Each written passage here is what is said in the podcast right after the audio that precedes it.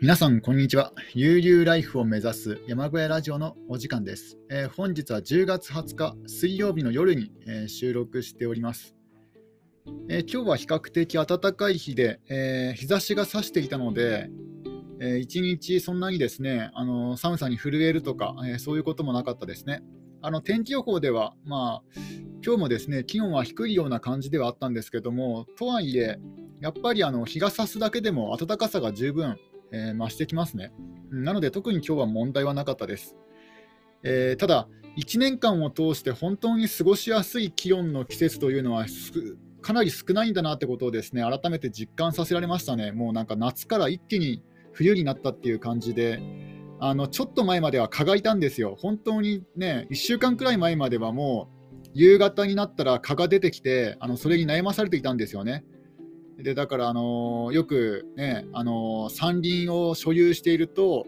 まあ、あの夕食、バーベキューとかで、ね、そういう風にできるから、なんかすごいいいなっていうイメージでいたんですけども、実際はね、あの夏の夕方とかね、蚊が結構増えてきますので、なかなかね、あのそういうのをやろうという気にならないんですよ。あのーやろうと思えば蚊取り線香を焚いてやろうできることもできできないこともないんですけどもやっぱ片付けとかを考えると片付けの大変さとかを考えると、まあ、結局はねあのねあの山小屋の中で、えー、調理したものを食べることになるんですけどもであのようやく蚊がいなくなった蚊がいなくなった今の時期にそういうことができるかというと今度はですね夕方になると寒くなってくるんですよね。でなおかつあの結構日が沈むのが早くなってしまいまして結局はなんか本当にベストシーズンっていうのはすごい少ないんだなってことを改めて、え、実感させられましたね。えー、なんかねあのよくあの小屋暮らし山小屋暮らしを始める前はなんか山林所有していたらね、あの毎晩バーベキューとかできるんかなと思っていましたけども、なかなかそういうね、あのー、精神的な余裕とかはないですかね。なので、やっぱり山小屋の中で、まあ、ちょっとしたものを食べるっていう感じですかね、毎日。えー、それがちょっと残念かなと。1年の中で本当にキャンプに適した時期っていうのはすごい少ないか少ないってことがですね、改めて思い知らされたかなと思います。で、えっ、ー、と、まあ、気温はそのぐらいで、あ、ちょっとちょっと一旦席を外します。ちょっとですね、あのデスクライトが眩しすぎたので、それを消しておきました。えー、で、えー、今日は何をやったかと言いますと、今日はすごい久しぶりにまずジョギングに行ったんですよ。えー、午前中の方はまだちょっと小雨がぱらつく時もあったんですけども、まあ、あのジョギングに行って帰ってきたらもう晴れて晴れが晴れ晴れ間が差し込んできて、もうそこからは気温が上がる一方でしたね。であのジョギングの後にシャワー浴びて、で、あの洗濯とか、えー、しまして、で、あとはですね、あのこの前、あの、車のリアガラスが割れてしまったので、そのリアガラ割れたリアガラスの車内の方の掃除ですね。あの車内の方に割れた、ね、あのリアガラスがもう散乱していて、えー、それをですねあのほうきで吐き出したりとか、ね、あとはあのガムテープでペタペタちょっとずつあの細かい、えー、かけらを、えー、拾っていったんですよ。まあ大体はえー、拾いましたけども、やっぱりこうバックドアを開け閉めするたびに、あのバックドアにまだへばりついている、バックドアのですね周りのゴムロゴムモールにへばりついているかけらが、あのガラスの破片がですねバックドアを閉めるたびにパパラパラ落ちてくるんですよね。だから結局もうなんかそれ以上はもう限界かなと思ってやめたんですけども、まあだいぶはかどりました。で、あの午後になってですね、えーと、本来であれば、えー、山林開拓の続きをやりたかったんですけども、なんか手の甲をどっかになくしてしまいまして、まあ、おそらくね、あの丸太とか倒木の上に手の甲を置いたまま、ね、どっかはそのまま忘れてしまって、で倒木とかそこら中にあるので、えどこに置いたっけなっていうのをですねちょっと分からなくなってしまいまして、で特に作業が進められなくなったっていう感じですかね。なので、今日は、ね、せっかくいい天気だったんですけども、山林開拓の方は、え、進めます進められませんでした。えーね、手の子を買うにしてもやっぱり1000円、2000円、まあ、2000円ぐらいしますので、できればですね、こう今は節約の節約したい時期なので、できれば、ね、あの手の子見つかればいいんですけども、今日ちょっとね、あのず結構探したんですけども、全然見つからなかったので、結局はまた新たに手の子を、あの小さい残りですね、手の子をまた買うことになるのかなと、えー、まあ思います。まあ、2000円ぐらいなら、まあね、あの必要経費から、まあ、どのみち手の子はの消耗品ですので、あでも消耗品ですなんですけども、あの自分が買った手の子はですね、あの刃の部分が交換できるやつを買ったんですよね。だからあの消耗品とはいえ、あのなんだ柄の部分は使えたんですよ、使い回しができたんですよね。だからできれば手の子発見さ発見したいんですけども、なんかね、手の子を置いたと思ったところにはな置いたと思ったところをですね何度も探したんですけど、もう見つからないんですよね。いやちょっと困ったなと、え思います、えそんな感じですね。で、あとはですね、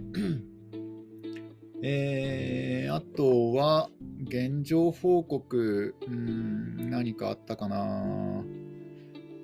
えー、あ例のあの中古車の購入の件、あの今日もちょっとあの中古車屋から、え、連絡が来まして、うんまあ、あのやっぱりですね、えーと、契約書を交わしていないということなんですけども、まああのね、メールで、えーとね、あの個人情報、えー、氏名と住所、電話番号を教えてくださいっていうですね、まあ、そういうのがショートメールで来ていたので、でそのショートメールにあの返事をしたっていう感じですかね。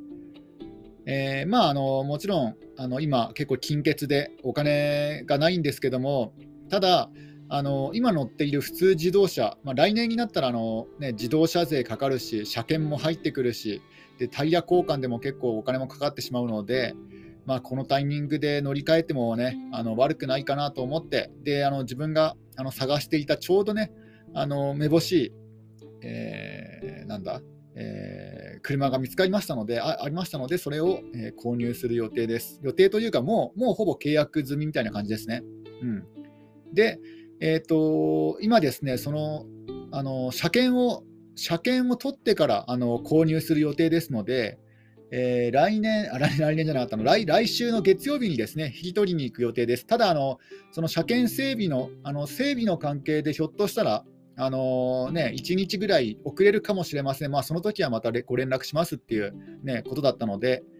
まあ、月曜日か火曜日にあの引き取りに行こうかなと思います。ちょっと遠方ですので、あの自分が早起きできなかった場合、当日のうちに着かないかもしれないんですよね。あのまあ、着くには着くけども、もう真っ暗になっちゃうかなと。で、真っ暗になるから、あの真っ暗な状態で車の引き渡しってちょっと個人的に嫌なんですよね。あの全然分かんないじゃないですか、車の状態が。あのね、どういうところに、ね、ま、万が一不備があったりとかしても、真っ暗だとね、全然分からないので、原車確認ができませんので、だから、せめて日が暮れる前には着きたいなと思ってます。ね、あのスムーズに乗り換えができれば、日が暮れる前には着く予定ではあるんですけども、ただひょっとするとね、あの1日ぐらいずれるかもしれないですね、朝寝坊したりとか、まあ、あとはですね、あの電車が遅延したとか、えー、そういうことで、えー、月曜日のうちに着かなかった場合は、まあもうしょうがないので、途中ね、ビジネスホテルかね、なんか泊まって、で、翌日の朝一に引き取りに行こうかなと思ってます。まあ車検がもし、ね、間に合わなかったら、えー、まあ、えー、なんだ、火曜、まあ、1日遅れてもいいんですけども、なので、予定では月曜日か火曜日にあの引き取りに行こうかなと思ってますね。いや、結構遠方なんですよね。遠方じゃなかったらもっとね、早く決断したかもしれないです。あの同じ県内であったら、ね、あのもう先に原車確認して買うかどうかはね、後で決めようかなと思ったんですけども、えー、ちょっと遠方なので、一度も原車確認せずに、あのインターネットの写真だけで、え、購入を決断しました。まあ、ギリギリ限界点ですかね、今、今自分が支払える金額の限界、ギリギリの、ね、ちょうど、ちょうど限界リミットの金額だったので、まあ、購入したっていう感じですかね。うん。まあ、そんな感じです。まあ、あとはですね、今、バックドアが、ね、あのあリアリアガラスが割れている、今乗っている方の車、そのえバックドアが明日、えーね、あの営業所にあの郵送、えっと運、運輸会社の営業所に届きますので、営業所止めになるんですよね、大型商品なので。なので、営業所まで取りに行く、あ、でも、まだ連絡ないですね。あの本当に明日に届くのかななんか、えー、ヤフオクでバックドアを注文した、注文というか落札したんですけども、予定では明日の21日に営業所に届くはずなんですけども、現時点では特に連絡がないですね。まあ、当日に来るのかなと思います。えー、まあ、当日の夕方だったらどうしようもないんですけども、当日の午前中、明日の午前中にもし、営業所に届くようであれば、まあ、取りに行こうかなと思いますね。ちょっと距離があるんですよ、若干距離があるので。えー、で、あのー、うん、取りに行って、で、そのままその中古車屋さんに連絡を入れて、えー、ね、明日か明後日えバックドアを取り付けてもらおうかなと、まあ、当日はちょっと無理かな、あの人数ね、あの1人じゃ、あの従業員1人じゃつけられないと思いますので、まあ、やっぱ最低でも前日にあの連絡が必要かなと思います。なので、えーと、明日あたり連絡を入れようかなと思ってますね。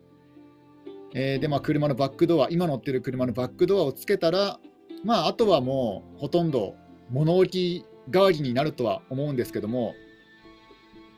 まあ、あとは万が万が一今後あの乗るかもしれませんので、一時抹消にして物置に代わりにしようかなと思ってます。永久抹消ではなく、あのまだまだ頑張れば乗れますので、結構あの外見はボロボロなんですよ。ただあの、中身はそんなにあのダメダメージは受けてませんので、あの全然あのエンジンとか足回りとかはあの全然ね、あの錆びも少ないし、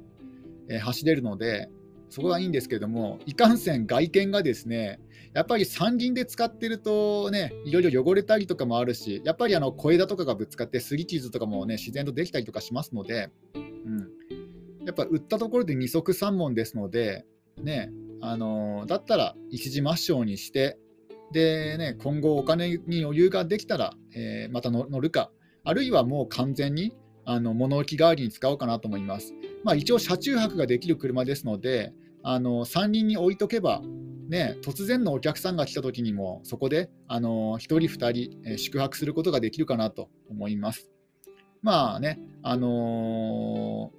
ー、ね、例えば、例えばなんかもうもう乗らないのであれば内装とか剥がしてね、もうなんか板張りとかにして、で、ね、あのもっとなんか豪華な感じにしてもいいかなと思います。もう本当、キャンピングトレーラーみたいな感じに。してもいいかなと思ってますね。もう乗らないのであれば、そうしてもいいかなと思いますね。で、えっ、ー、と、あとはですね、あと何か今日あった出来事、なんかここ最近あまりこう、なんだろう、大きな出来事はないんですよ。うん。あなんか、ラジオニュースで、えなんか認知症の話をしてましたね。うん、なんか新型コロナで人に会わない生活が長引いているので、なんか認知症患者が増えているという説があるんですよね。でね、そのそのその話を聞くと、あでもその理屈で言ったら、山小屋暮らしってなんか認知症になりやすいんじゃないかなと思ったんですよ。ね、あの人との会話がね、そんな多くないし、人とのコミュニケーションも多くないと。これまさしくなんか、ね、熱中熱中症じゃなかった、えっと、認知症予備軍じゃないかなと思ったんですよね。あじゃあそれそれそういう意味でもやっぱり山小屋暮らしってあまりこう人にはお勧めできないかなというふうに思えてきました。で、なんか今、アメリカでなんか新薬が開発されたんですよね、認知症の予防の新薬が。まあ、ごく初期の状況状態でそれを飲めば、ね、あの認知症になるあのリスクがだいぶ低くなると。例えばあの本来であれば1年間ぐらいで重症化するところを、まあ、4年間ぐらいあの延命することもできるみたいな、そういった薬が開発されたそうで、開発か販売かちょっとね、あ認可されたのかな、アメリカでは。ただ、なんか1年間で500万円ぐらいするんですよね、あの認知症になりにくい薬って。でも、その話を聞いて、やっぱ結局、世の中ってお金なのかなとね、なんか思えてきましたね。うん、やっぱりこうね、今はあの年収少なくても豊かに生活できますっていうそういう売り文句の本とか増えてますけどもただあの認知症になりにくい薬が1年間で500万円ってねだって例えばあの例えば仮に年収100万円でも豊かに暮らせますよって言ってももし親がですよ突然倒れて、ね、急になんか入院費が必要だ、ね、急になんか介護費用が必要だあでも貯金ねなりありませんとか言ったら、やっぱりそれはそれで結構大変な目に遭いますので、結局なんかお金というのは必要なんだなと思いましたね。もう切っては切れない。資本主義社会で生きている以上、このお金からは、えー、切っては切れない関係なんだなと。ただ、あのね、あのお金にお金に支配されなければいいんですよ。お金があってもお金に支配されなければいいだけなので、結局はね、あのー、お金をね、そんなに毛嫌いしなくてもいいんじゃないかなと思いました。やっぱり必要な時は必要なんですよね、お金というのは。なので、大事なのは、えー、支配されないことであって、もう万人、誰であってもお金からね、逃れることはできませんので、もうそれはもう受け入れる受け入れるしかないかなと。だってね、山を山を買うにもお金が必要ですからね。うん、何をするにもお金が必要ですから、今、ガソリン買うにもお金が必要だし。ていうかね、あの、なんだろう。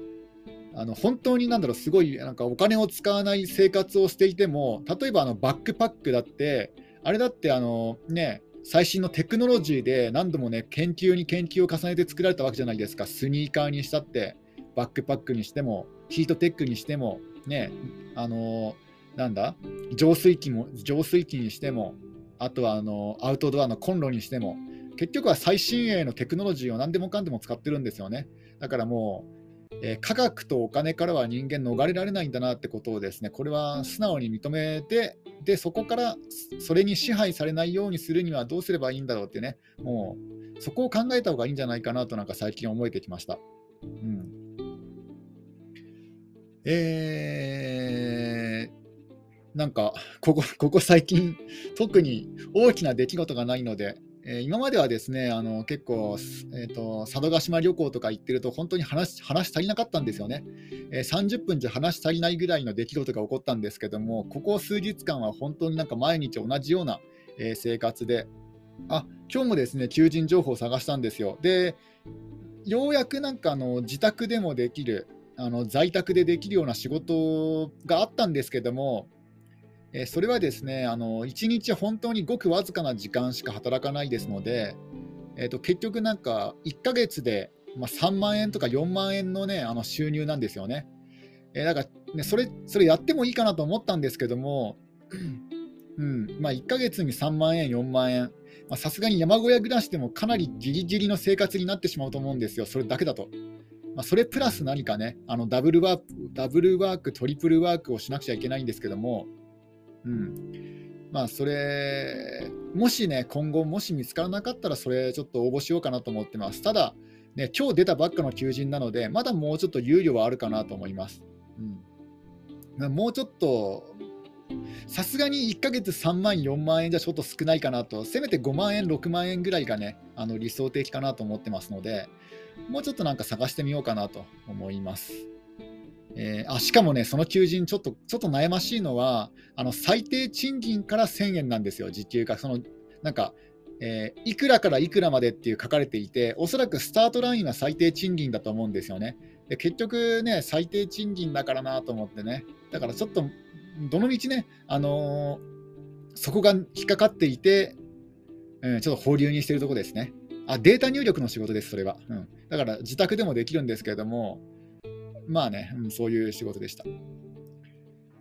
えー、あとは特にめぼしい求人はなかったですね。この山小屋暮らしでもできるそうな求人はないですね。うん、いや、本当に見つかるのかなと、これね、ま、待っててもね、見つかるかどうかが分からないんですよね。あ見つからなかったら、でも引っ越しも引っ越しで、ね、せっかくあの家賃がかからない生活を、ね、作ったのにもかかわらず、ね、2拠点生活するすることになったら結局はもう一方の方で家賃もかかってしまうし結局は山小屋暮らしでもあの基本使用料電気とか水道の基本使用使用料はかかってしまいますので、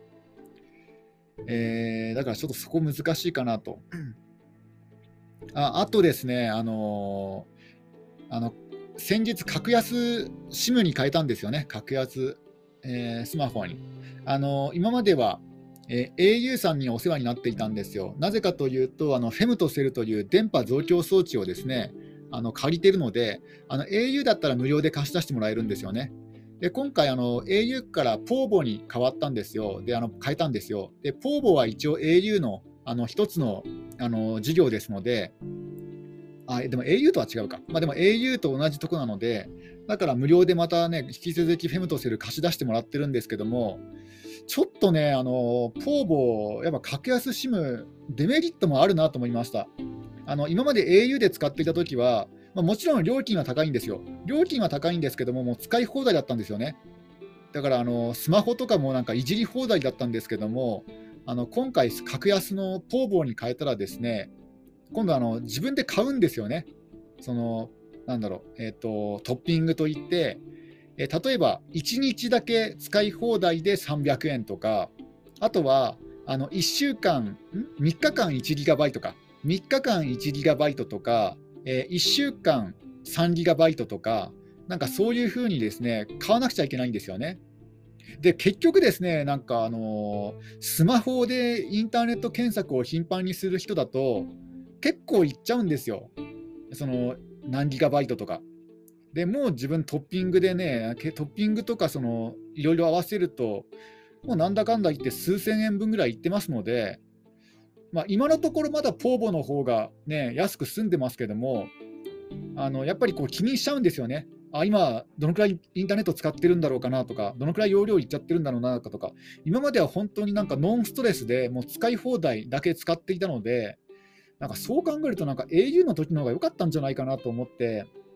ね、よくなんかあの格安、ね、スマホをおすすめする人、非常に多いじゃないですか、特にこういうこういった、えーね、あの節約生活のなんだ情報とか、あのー、なんだろう、あのなんだビジネス系ね、ビジネス系インフルエンサーの方とか、やっぱりね、格安 SIM じゃないと、なんかね、あの情弱っていう、ね、そういったイメージになってますけども、でもあの au の時のね、あのノンストレスはよ、ね、それはそれで良かったかなと、ちょっと高かったんですけども、確かに。でも本当、使い放題で、ね、もう結構、まあ、逆に言うとね、それでなんかネット中毒になってたなってたんですけども、でもなんだかんだ言って結構あのスマホでね、例えばラジオを聞くにしても、あのスマホ今までだったらあのスマホでラジオを聞くことが多かったんですよ。でも今はですね、あのスマホでラジオ聞けないですからね、なんかそういった容量とかを気にしちゃって。であとはあのドライブするときもあの、ドライブするときもナビで、あの今まであの Google マップナビにしてたんですけども、ね、今は逆にこうあ Google マップのナビであの容量を使っちゃうから普段のスマホ検索は控えておこうとかねそういう考えになってしまってますのでどっちが良かったかなというとなんか必ずしも格安 SIM で良かったかなとは思えないかなと思ってます今は、うん、で電波がですねやっぱやっぱなんかどうなんだろう。なんか au の時の方がね電波良かったような印象は確かにありますね、うんま、気のせいかもしれないですけども。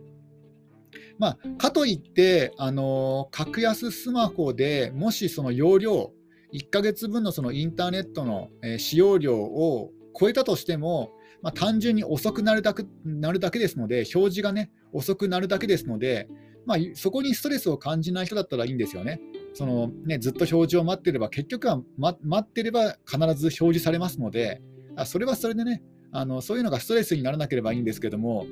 ただやっぱタイムイズマネーで時は金ないじゃないですか。今まで一瞬で表示できたのが、なんか10秒ぐらいね、あの表示するのにかかったりとか、30秒ぐらい表示するのにかかったりとかすると、ちょっとそこにね、なんか若干のストレスを感じてしまうかなと思います。うん、ちょっとここは難しいですね。うん、そこをどう見るかは。まあ、とりあえずまだね、まだポーボに、あの格安スマホにね、変えただけ、あ格安 SIM にね、変えただけです。変えた、変えてまだ間もないですので、もうちょっと様子見ようかなと思います。もしね、本当にこのまま使いづらいのであれば、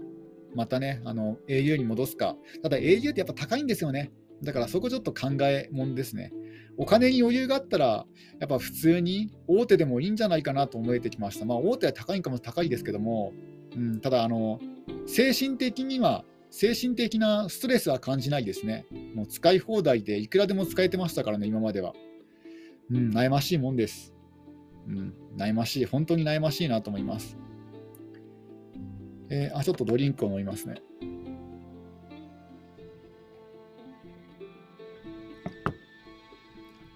えー、あと、あ、今飛行機が飛んでますね。うん。上空を飛行機が飛んでます。